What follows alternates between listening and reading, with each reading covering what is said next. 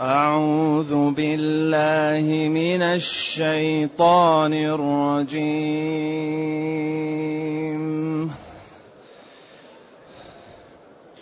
وهدوا إلى الطيب من القول.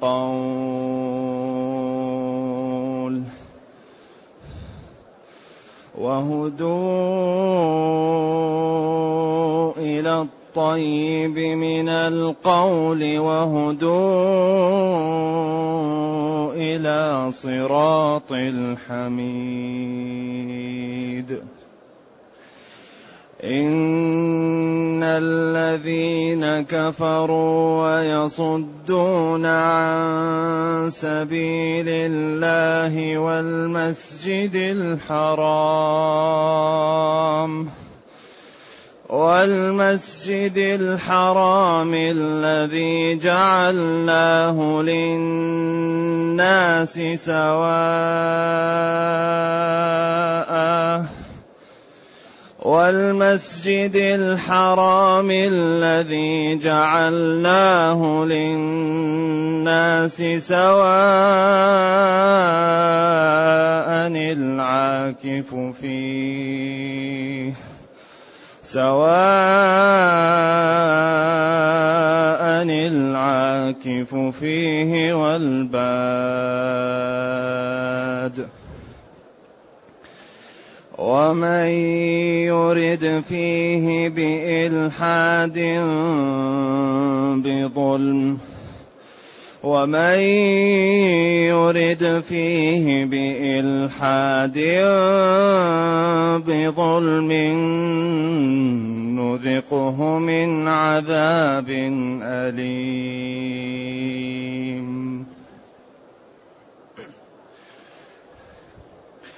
وإذ بوأنا لإبراهيم مكان البيت ألا تشرك بي شيئا. ألا تشرك بي شيئا وطهر بيتي للطائفين.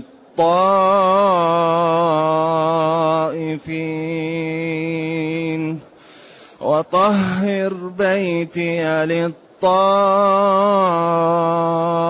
الطائفين والقائمين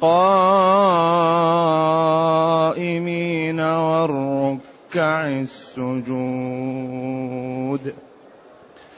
وأذن في الناس بالحج يأتوك رجالاً وأذن في الناس بالحج يأتوك رجالا وعلى كل ضامر يأتين من كل فج. وعلى كل ضامر يأتين من كل فج عميق. ليشهدوا منافع لهم. ليشهدوا منافع لهم ويذكروا اسم الله في أيام معلومات ويذكر اسم الله في أيام معلومات على ما رزقهم من بهيمة الأنعام فكلوا منها فكلوا منها وأطعموا البائس الفقير. ثم ليقضوا تفثهم وليوفوا نذورهم وليوفوا نذورهم وليطلبوا طوفوا بالبيت العتيق.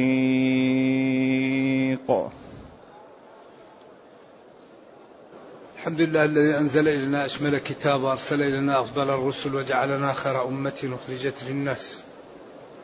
فله الحمد وله الشكر على هذه النعم العظيمة والآلاء الجسيمة والصلاة والسلام على خير خلق الله وعلى آله وأصحابه ومن اهتدى بهداه.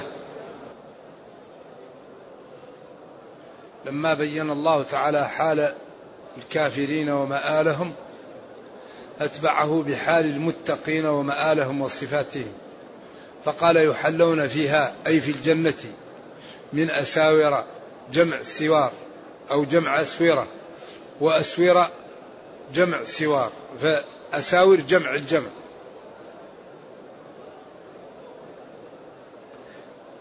من من ذهب ولؤلؤا.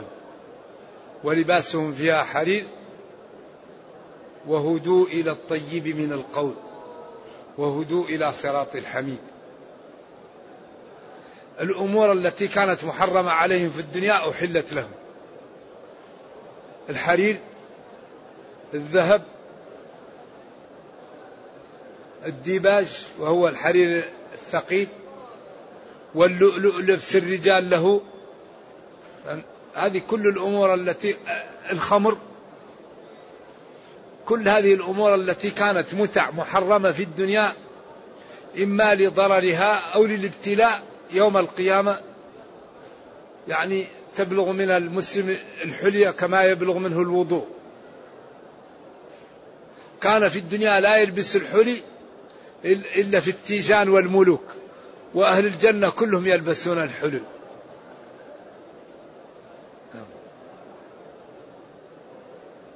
وهدوء.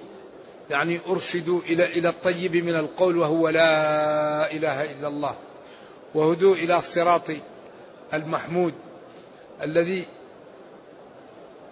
يحمد من سلكه ويحمد صاحبه صاحبه ربه. ولذلك الذي يدخل الجنة هو الحمد. وأهل الجنة يقولون الحمد لله الذي صدقنا وعده وأورثنا الجنة. وقالوا الحمد لله أن الحمد لله رب العالمين. إذا هؤلاء أرشدوا ودلوا على الطيب من القول وهو لا إله إلا الله وهدوا إلى صراط إلى الطريق المحمود الذي من سلكه نجا وفاز. بعدين قال جل وعلا إن الذين كفروا إن توكيد الذين جمع الذي كفروا عياذا بالله جحدوا ربوبية الله وألوهيته وجحدوا انفراده بالخلق وبالقدرة وأشركوا معه غيره. أين الخبر؟ إن الذين كفروا. بعدين قال ويصدون. إن الذين كفروا والحال أن من صفاتهم الصد عن سبيل الله وإيش؟ ودفع الناس. كما فعلوا بالأعشاء. الأعشاء جاء ليدخل في الإسلام. فجاء لمكة. وقال أنا أريد أن نذهب إلى الرسول صلى الله عليه وسلم محمد صلى الله عليه وسلم ليدخل في الإسلام. قالوا له ماذا تريد؟ خذ مئة من الإبل وارجع. فصدوه عياذا بالله. حتى مات على الكفر وهو كان شعره كان مليء بالمعاني ومليء بالحكم. ومن أقوى الشعر وأغلب الاستشهاد في المفسرين من شعر الأعشاء. لكن هؤلاء الكفار صدوه وصدوا غيره عياذا بالله. إن الذين كفروا ويصدون. طيب أين الخبر؟ ويصدون عن سبيل الله ويصدون عن المسجد الحرام. إذا جاء واحد يريد أن يعتمر أو يريد أن يحج أو يريد أن يدخل مكة يصدوه. ولذلك هذا البيت يعني قال تعالى سواء العاكف فيه والباد. نعم. قال العلماء الخبر مفهوم من قوله نذقه من عذاب أليم. قوله تعالى ومن يرد فيه بإلحاد بظلم نذقه من عذاب أليم مومئ للخبر وهو محذوف. إن الذين كفروا نذقهم من عذاب أليم. هذا الذي وقيل أن الواو مقحمة وقيل غير ذلك لكن هذا أوضح شيء لأن القرآن يبين القرآن. إذا إن الذين كفروا نذقهم من عذاب أليم ومن صفاتهم أنهم يصدون عن المسجد الحرام. يصدون الناس عنه ويمنعونهم من المجيء له. كما صدوا النبي صلى الله عليه وسلم في الحديبية وصدوا من لا يريدون. والمسجد الحرام هذا هو آه، الذي جعلناه للناس سواء العاكف فيه والباد. العاكف الذي يسكن فيه والباد الذي يأتيه من برا. فهو لكل المسلمين يأتون ويعبدون الله. نعم. ولذلك كان قبل مجيء الإسلام أي إنسان يفعل جريمة في الحرم يؤخذ بها لا يؤخر. فلما جاء الإسلام وجاءت الفسحة أصبح بعض الناس يعمل الجرائم ولا يؤخذ بها ولا يؤخذ بها في الحال. ولكن الذي يعمل معصية في الحرم هذا في الغالب في الغالب أنه لا يؤجل. أنه يؤخذ.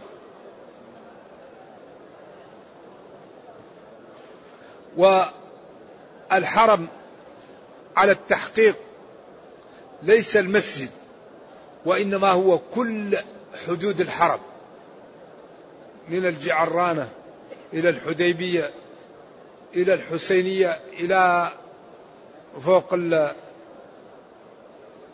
طريق جدة الأول. شو اسمه المحل هذاك؟ الشرايع فوق الشرايع لا ما هو الشرايع الجهة الغربية. فوق الشميسي بقليل نعم. وله حدود.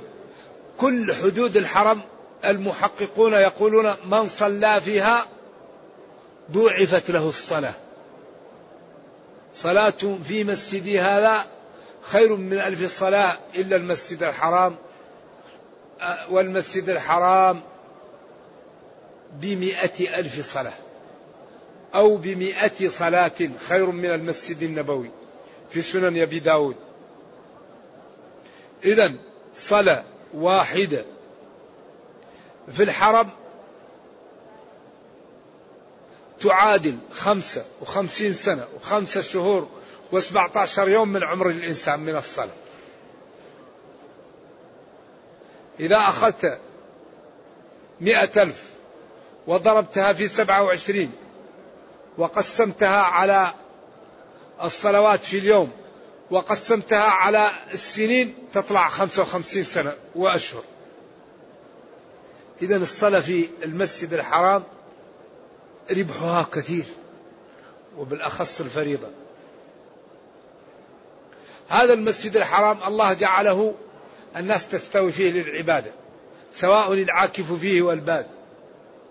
قالوا ومن يرد فيه بإلحاد بظلم ومن يقصد الإلحاد والميل فيه متلبسا بالظلم أو متصفا بالظلم يذقه ربه من عذاب أليم. نذقه أي الله نحن من عذاب أليم.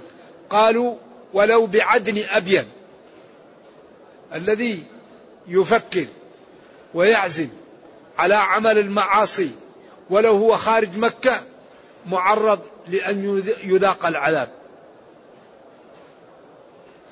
ولذلك هذا من كثرة الأجر وموجود الطواف وموجود زمزم. لم أد... لم أقف على نصوص ترغب في السكنى في مكة إلا حديث واحد. حديث الحزورة. والله إنك لأحب البلاد إلى الله ولولا أن قومك أخرجوني ما خرجت. قال العلماء لماذا هذا من الأجر؟ ولم يرغب في سكنى مكة. قالوا لأن مكة ما يحتاج أن يرغب فيها لأن فيها البيت وفيها زمزم وفيها الحج. وفيها الاعتمار وفيها قبلة المسلمون وأن أيضا البقاء فيها فيه خطورة لأن الإنسان من طبعه الملل ومن طبعه الضعف ومن طبعه العصيان ومن طبعه التبرم والبقاء بجنب الحرم يسبب له نوع من إيش؟ من عدم الانتباه فيقع في مشاكل. ولذلك يقال إن الصحابة كثير منهم مشى عن مكة ومن جملة من ورد عنه ذلك ابن عباس فذهب إلى الطائف. ويقال إن بعض الصحابة والسلف كان يجعل فسطاط في الحرم وفسطاط في الحل فإذا أراد أن يؤدب أهله يذهب إلى فسطاط الحل وإذا أراد أن يعبد ربه يذهب إلى فسطاط الحرم. ذلك مكة كثيرة الربح وكثيرة الخطورة. ينبغي لمن ذهب لمكة أن يجتهد في الابتعاد عن المعاصي. والمسجد الحرام الذي جعلناه للناس سواء العكف والبادي بعض العلماء قالوا المسجد الحرام هو المبني فقط. بعضهم قال هي مكة. لا مسجد الحرام كل الحرم. والصحيح أن غير أماكن العبادة يملك ولكن ينبغي لأصحابه أن يرفقوا بمن يأتي لأنه قال وهل ترك لنا عقيل من رباع؟ الرباع تقال للدور. والنبي صلى الله عليه وسلم وعلي لما هاجروا وجعفر عقيل باع دورهم اللي في مكة. فالنبي صلى الله عليه وسلم أقره على ذلك فلو كانت لا تباع لرد البيع. فلذلك دور مكة تملك على التحقيق وتباع.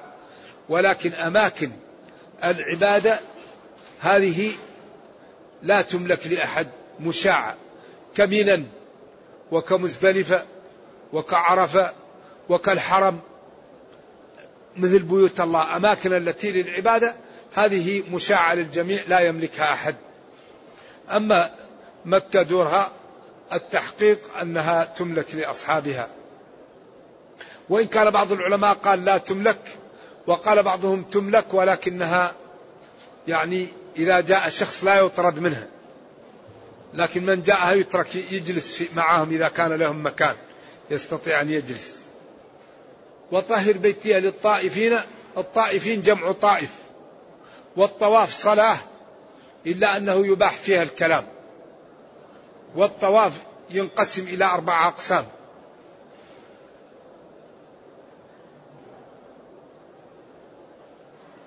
طواف للنسك وهو إما للعمرة أو للحج وإذا كان للحج إما للقدوم أو للإفاضة أو للوداع. وطواف التطوع. ولا يعمل منه أقل من سبعة أشواط ولا بد فيه للجمهور من إيش؟ من الوضوء. وأبو حنيفة يرى أن الوضوء واجب وأنه يجبر بدم لمن أراد أن يطوف ولكن النبي صلى الله عليه وسلم يعني جعل الذي لا يصلح منه الوضوء الطهارة أنه لا يطوف. قال لزوجة أبي بكر لما جاءها النفاس في ذي الحليفة قال لها واعملي ما يعمل الحاج غير أن لا تطوفي بالبيت. غير أن لا تطوفي بالبيت. وقال لإحدى أمهات المؤمنين لما جاءها المانع في منى قال صلى الله عليه وسلم عقرى حلقة أحابستنا هي. قالوا إنها طافت طواف الإفاضة أو طافت طواف الزيارة. فأسقط عنها صلوات الله وسلامه عليه طواف الوداع. قال أحابستنا هي. وقال غير أن لا تطوفي بالبيت. فهذه النصوص تظهر أن الحائض لا تطوف بالبيت. وإن قال جلة من العلماء بأن لها أن تطوف بالبيت إذا احتاجت إلى ذلك. ولكن هذه نصوص صحيحة صريحة في محل النزاع. نعم. والله يقول فإن تنازعتم في شيء فردوه إلى الله والرسول.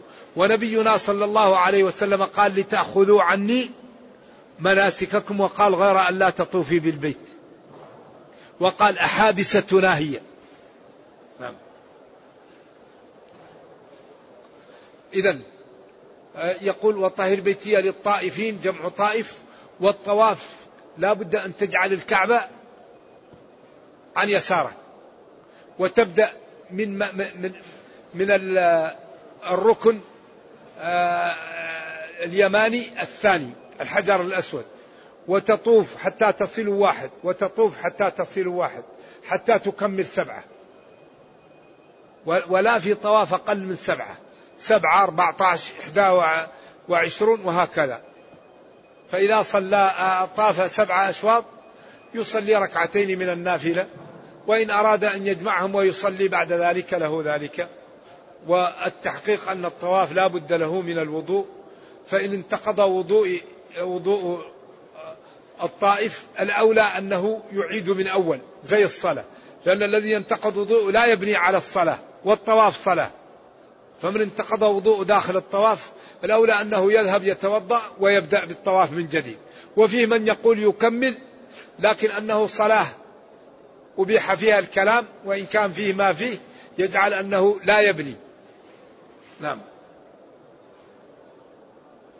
ولا بد من تكميل كل شوط ويجوز راكبا وماشيا. نعم. ولم يثبت فيه كل هذه الأدعية دعاء الشوط الأول الشوط الثاني هذا لم يثبت فيه إلا بين الركنين ربنا آتنا في الدنيا حسنة وفي الآخرة حسنة وقنا عذاب النار. والباقي كله لم يرد. ولذلك الذي يريد أن, أن, أن يحج يتعلم الأدعية الواردة. وإذا لم تكن في أدعية واردة ينظر ما لا يريد يسأل الله. يسأل ربه ما لا يريد. أما يأخذ أدعية دعاء الشوط الأول ما فيه دعاء الشوط الثاني ما فيه دعاء الشوط الثالث ما فيه. هذا مشكل. وبعدين الواحد في الزحام ينظر كأنه يفوته آه، شيء في حجه هذا ما هو ثابت. ثابت بين الركنين ربنا أتنا في الدنيا حسنة وفي الآخرة حسنة وقنا عذاب النار. وثابت على على الصفاء إن الصفا والمروة من شعائر الله. فمن حج البيت أو اعتمر فلا جناح. الله أكبر الله أكبر. الله لا إله إلا الله وحده أنجز وعده ونصر عبده وهزم الأحزاب وحده.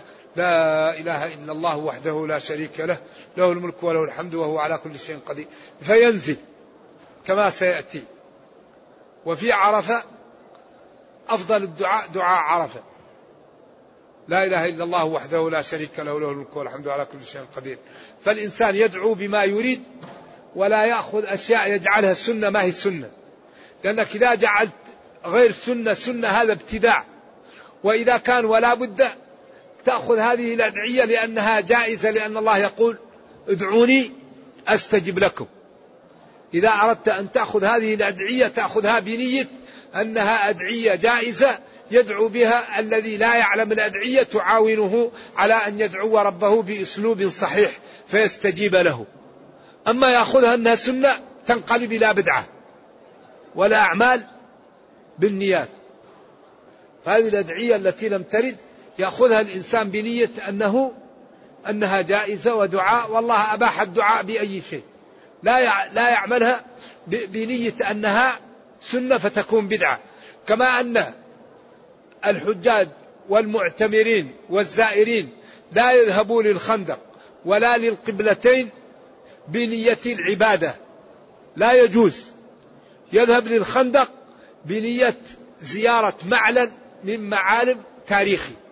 أن هذا المحل وقعت فيه معركة. يذهب إلى القبلتين أن هذا المحل يقال تحولت فيه القبلة. كانوا يصلوا على جهة بيت المقدس فأخبروا فتحولوا إلى القبلة. وهم في الصلاة إن ثبت هذا. فهذا محل العبادة فيه لأجل أنها سنة هذا بدعة. لكن تذهب لأن هذا معلم أن هذا محل تاريخي وأن هذا محل غزوة الخندق غزوة الأحزاب. وهذا محل كان فيه الصحابة وصلوا لكن ما فيه ما في محل مزار شرعي. فإذا جاءه الإنسان بنية الشرع ينقلب إلى بدعة. أما إذا جاءه بنية أنه محل تاريخي وأنه لا ينوي به التعبد يكون أمر مباح. إذا لا بد أن نفرق بين الدين وبين غير الدين. أما قوبى فزيارتها شرعية. لأن النبي صلى الله عليه وسلم ورد عنه في, في سنن ابن ماجه بسند صحيح أن من صلى صلاة في هذا المسجد كان له كأجر عمرة. وفي بعض الروايات من صلى ركعتين من النافلة كان كأجر عمره والبقيع قال كنت نهيتكم عن زيارة القبور فزوروها فإنها تذكر الآخرة وكان يذهب لأهل البقيع ويدعو لهم. صلوات الله وسلامه عليه. وكان يذهب لشهداء أحد ويدعو لهم. وصلى عليهم في السنة الأخيرة كالمودع لهم. فكان يذهب ويدعو لهم. فزيارة أحد والبقيع ومسجد النبي صلى الله عليه وسلم. وقوبى هذه زيارة شرعية يعني يؤجر عليها. أما مسجد الناقة وبير الناقة ومسجد الجمعة والمساجد السبع والقبلتين هذه معالم. لا يذهب الإنسان يريد الأجر لا. ما هي محل مزار شرعي. هذه معالم في المدينة. ولا بد أن نفرق. بين الحكم الشرعي والأمور المباحة أنت مباح لك تذهب لأي محل. تذهب لبساتين المدينة وتذهب وت... ولكن لا تذهب لأجل أن هذا ما عبادة لا. ليس عبادة. لأن العبادة أمر توقيفي من الله. العبادة ما شرعها الله. ولا يقاس. ما يقدر نعمل نقول الكعبة بعيدة منا نعمل كعبة كما فعل بعض الناس. وصاروا يطوفوا بها. هذا ما يجوز. هذا هذا أقل ما فيه يخشى على صاحبه من الشرك. الطواف مثل الصلاة. لا يطاف إلا بالبيت. أما إنسان يعمل له كعبة ويع... هذا هذا دين ما يجوز. إن الحكم إلا لله وأن أحكم بينهم بما أنزل الله. ولا يشرك في حكمه أحدا. لذلك هذا الذي يعني يجعل لا بد للمسلم من التعلم حتى يميز بين الأمور التي يؤجر عليها والأمور التي تنقلب منها المباح إلى بدعة بأجل النية وبأجل بعض الأعمال. ثم يقول جل وعلا واذكر حين بوأنا هيأنا لإبراهيم مكان البيت. وهذا يدل على أن مكان البيت كان قديم في أنزله الله. لآدم يقال وكل أغلب الروايات يعني في, الإسرائيليات وفي السياق وأنه لما جاء الطوفان لم يعرف محله فالله تعالى دل عليه إبراهيم وأمره بالسكنى هناك وكان يرفعه ويبنيه وبقية آثار رجليه باقية. بينا له مكانه وقلنا له ويبوأنا مكان ألا تشرك بي شيئا. وقلنا له لا تشرك بي شيئا. لا تشرك بالله شيئا. وهذا تعليم للخلق جميعا ولأتباعه. وطهر بيتيا. طهره. تطهير حسي ومعنوي. للطائفين والقائمين والركع السجود. إذا ينبغي أن يطهر البيت. والتطهير يكون حسي ومعنوي. فالحسي لا يجوز أن يدخله النجس ولا أن يدخله أحد متنجس والمعنوي لا يجوز أن يدخله جنب ولا كافر. لأن الله قال إنما المشركون نجس وقال وطهر بيتيا وهذا الأمر بالتطهير جاء في آية أخرى محصور. ما كان للمشركين أن يعمروا مساجد الله. والحال أنهم شاهدون على أنفسهم بالكفر. وهذا المفهوم بينه بمنطوق آخر. قال إنما يعمر مساجد الله من آمن بالله. والدخول عمارة في الجملة. ولذلك قال وطهر بيتي للطائفين جمع طائف. والقائمين جمع قائم يصلي. والركع السجود جمع راكع. أو القائم الجالس فيه معتكف فيه قاعد فيه. و الله قال في سورة التوبة إنما المشركون نجسون. وبعدين أومى إلى إلى إلى ذلك قال فلا يقربوا المسجد الحرام. أي لعلة نجاستهم هذا مومي إلى العلة. إنما المشركون نجس. فلعل فلعلة نجاستهم لا يقربوا المسجد الحرام بعد عامهم هذا. وقال وطهر بيتيه ولذلك قال الشافعي لا يجوز. وكذلك أحمد. وكذلك مالك لأي كافر أن يدخل المسجد الحرام. لأنه نجس وقال وطهر بيتية وقال مالك ما دام الكافر نجس ونبينا قال إن هذه المساجد لا تصلح لشيء من القاذورات. وقال في حق الجنب ولا جنبا إلا عابر سبيل. فمن باب أحرى الكافر فقال مالك الكفار لا يدخلون أي مسجد. وهذا يرشح ما ورد عن أبي موسى الأشعري لما جاء وعنده كاتب فاره فقال له عمر أتركه يدخل يكتب لنا الكتاب؟ قال إنه نصراني. فلم يدخله المسجد لأنه نصراني. ولذلك ينبغي أن تكون المساجد في أوروبا وفي أمريكا حولها مجسمات صغيرة وغرف. إذا جاء الكفار يريدون أن يروا المسجد يدخلون في هذه المجسمات ويشرح لهم عن الإسلام. ولا يدخل الكافر المسجد لأن الكافر نجس والمسجد واجب طهارته.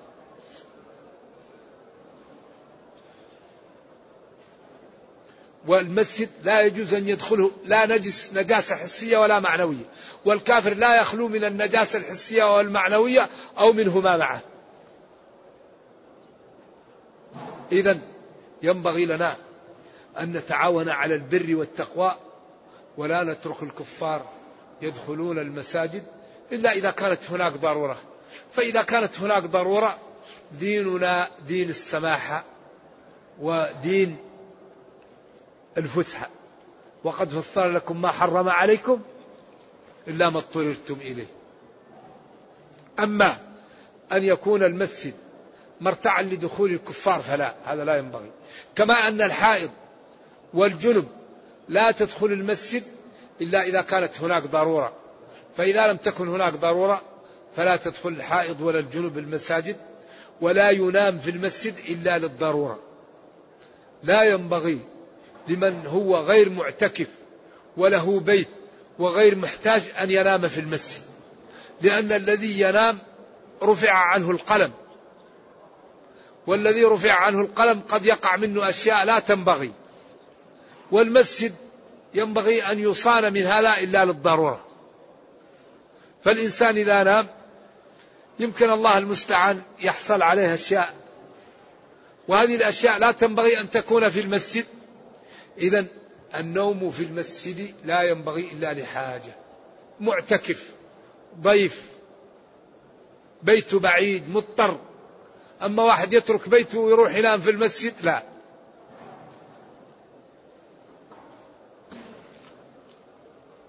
ثم قال وأذن في الناس بالحج. أذن أمر لإبراهيم. قالوا إنه طلع على أبي قبيس وقال أيها الناس إن الله كتب عليكم الحج فحجوا فقالت كل نفس كتب الله لها الحج لبيك لبيك. لبيك أي إجابة بعد إجابة. ولذلك نحن الآن نقول لبيك. لبيك لا شريك لك لبيك. لبيك اللهم لبيك. أي إجابة لك بعد إجابة. إن جميع المحامد لك. إن الحمد والنعمة لك والملك. لا شريك لك في أي شيء من ذلك. فهذا التوحيد.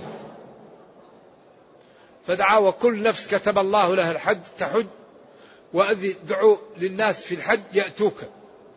جواب الطلب إن تدعوا يأتوك. رجالا جمع راجل وهو الذي يمشي على رجله. وقيل هذا يدل على أن الحج على المشي أفضل من الحج. راكب.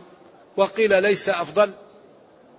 يأتوك رجالا وعلى كل ضامر يأتين من كل فج عميق. وعلى كل ضامر أي خالي البطن من العلف وهزيل.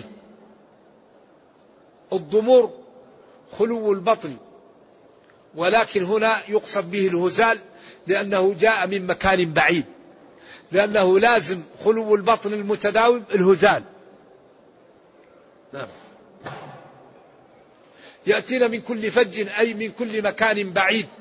وهنا لا بد أن نشير إلى الحج وشروطه وواجباته وأركانه وسننه وأنداب ونبين هذا للإخوان لأننا نحن الآن في أشهر حج وعلى مشارف الحج فالحج من أعظم النعم التي أنعم الله بها على خلقه.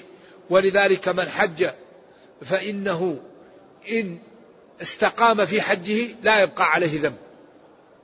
خرج من ذنوبه كيوم ولدته أمه.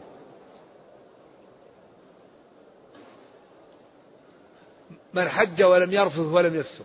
فحري بنا أن نعرف ما الواجب علينا في الحج وما الحرام وما المندوب وما المسنون وما المحظورات وكيف الإنسان يستطيع أن يأتي بحجة سليمة يعني تامة حتى تغفر ذنوبه. إن شاء الله بإذن الله تعالى نبدأ بهذا ونقول إنه الحج يلزم العاقل المسلم البالغ الحر. الذي عنده الاستطاعة وتزيد المرأة عند الجمهور إيش؟ المحرم. ويصح من الصبي ومن العبد ولا يجزئ عن حجة الفرد فإن بلغ الصبي فلا بد له من حجة الفرض وإن عتق العبد فلا بد أن يحج حجة الإسلام. هذه أمور ولعلنا إن شاء الله في الدروس التالية إن شاء الله نبدأ نشرح مسائل الحج. ونشير إليها ونترك المجال لمن عنده إشكالات في هذه الأمور لأن هذا أمر مهم والحج مسائل كثيرة ومتنوعة والذي يريد أن يحج في حاجة ماسة إلى معرفة الحج. نعم. نرجو الله جل وعلا أن يكتب لنا وإياكم حجا مبرورا وأن يجعلنا وإياكم من المتقين وأن يرينا الحق حقا ويرزقنا اتباعه وأن يرينا الباطل باطلا ويرزقنا اجتنابه.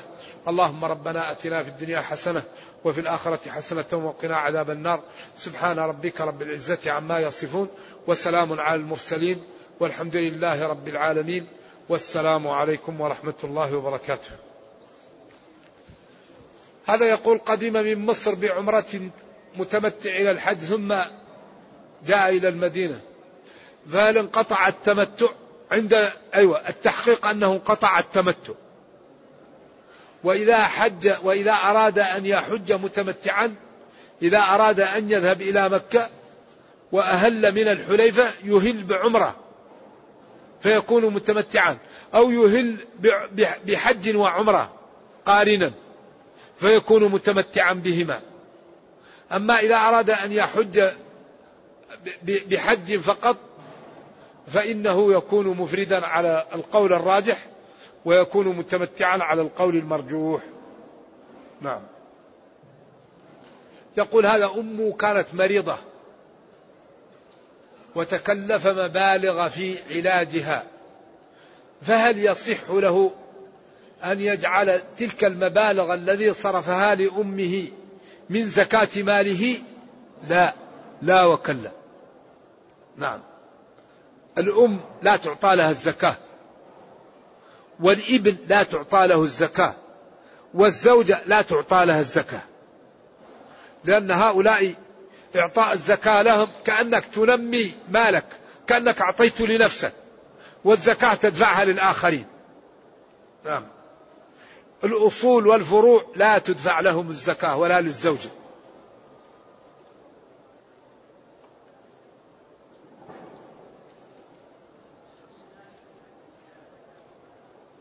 يقول يريد أن يحج عن أبيه تطوعا يجوز لك ذلك.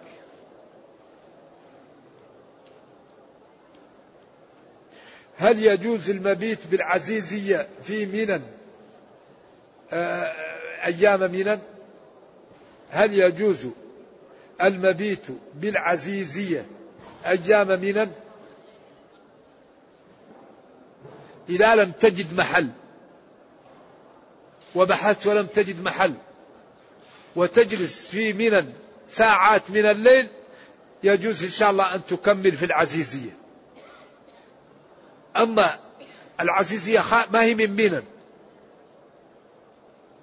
فالذي يحج ولا يجد محل لو يأتي لمنى ويجلس فيها مدة من الوقت ويرجع لمحله إن شاء الله أن هذا يجزي عنه.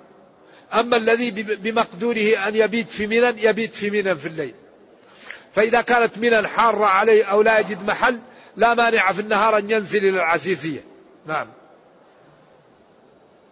يقول ذكرتم نوعين للطواف فلا ذكرتم لنا البقية الطواف القدوم وطواف الإفاضة وطواف الوداع وطواف العمرة. أنت إذا حجيت مفردا أو قارنا لك ثلاثة طوافات. وإذا كنت متمتعا لك طواف العمرة فقط. إذا الحج سواء كنت قارنا أو متمتعا تأتي بثلاث طوافات. طواف القدوم وهو واجب عند مالك سنة عند الجمهور. وطواف الإفاضة وهو ركن عند جميع المسلمين. وليطوفوا بالبيت العتيق. والذي يحج ولم يعمل طواف الإفاضة يبقى محرم إلى قيام الساعة. لأنه ما تم حجه. يتحلل التحلل الأصغر ويبقى محرم مع ما تحلل التحلل الأكبر. عليه نوع من الإحرام. ثم طواف الوداع عند الجمهور واجب وعند مالك سنة ويجبر بدم لغير الحائض. الحمد لله. يرحمكم الله. والحائض يسقط عنها. هل الكافر مشرك نجس في بدنه أو في روحه؟ في روحه وفي بدنه. أنه لا يتطهر من النجس. ولا ينوي والجنابة أمر معنوي. لا بد أن ينوي رفع الجنابة إذا اغتسل. والله قال إنما المشركون نجس. وقال أنتم أعلم أم الله. هذا كلام الله. وربط ثمامة بن أثار في المسجد وجعل وفد تميم الذين جاءوا وبنيت لهم الخيام في المسجد. هذا الذي يظهر أنه قبل نزول التوبة والتوبة هي آخر آية سورة نزلت من القرآن. ولذلك ما ورد من دخول الكفار في المسجد هذا قبل نزول التوبة. فذمامة أسلم قبل فتح مكة. ولما أرادت قريش أن تمنعه من الذهاب إلى ليأتي بعمرة قال لهم إن إن منعتموني لم تأتكم ميرة من اليمامة. أمنع عنكم استيراد الحبوب من بلدي. وكان زعيما لقومه. فسمحوا له بيش بالعمرة نتيجة لمكانته. وقال الحافظ من حجر إن جعل البخاري إسلام ثمامة في عام الوفود من باب التجوز لأنه كان قبل ذلك بسنوات. ذكر ذلك الحافظ بن كثير وهو معروف. إذا التوبة في البخاري آخر سورة نزلت. وما كان من دخول الكفار في المسجد قبل نزول التوبة. نعم. ولما قال إنما المشركون نجس وقال للرجل الذي بال في المسجد إن هذه المساجد لا تصلح لشيء من القاذورات والكافر من القاذورات. الكافر في شيء أكبر من واحد في قلبه الكفر. الكفر بالله. نعم.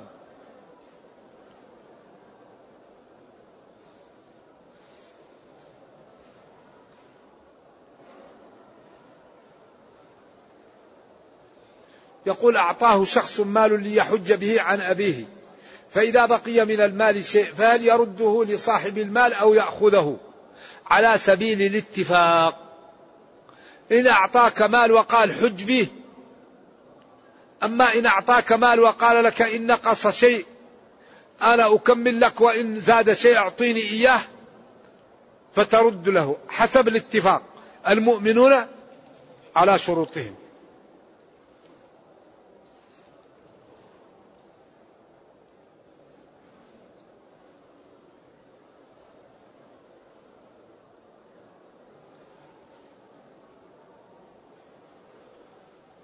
يقول هذا شاب كان يعمل العادة السرية وقال له رجل إنه يريد أن يزوجه.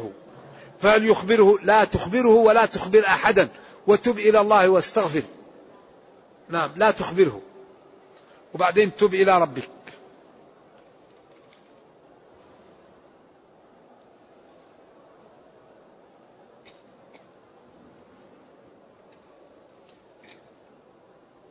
يقول يخرج للدعوة ويعتكف في المسجد. لا يضر. إنسان إذا خرج ليدعو إلى الله وكان خروجه لا يضيع واجب عليه ولا يرتكب إثم في خروجه ويحاول أن يعتكف السنة كلها وقت الاعتكاف يجوز. لكن لا يضيع واجب ولا يرتكب حرام. نعم. ويمشي على طريق الدين. ما يضر شيء من هذا. نعم.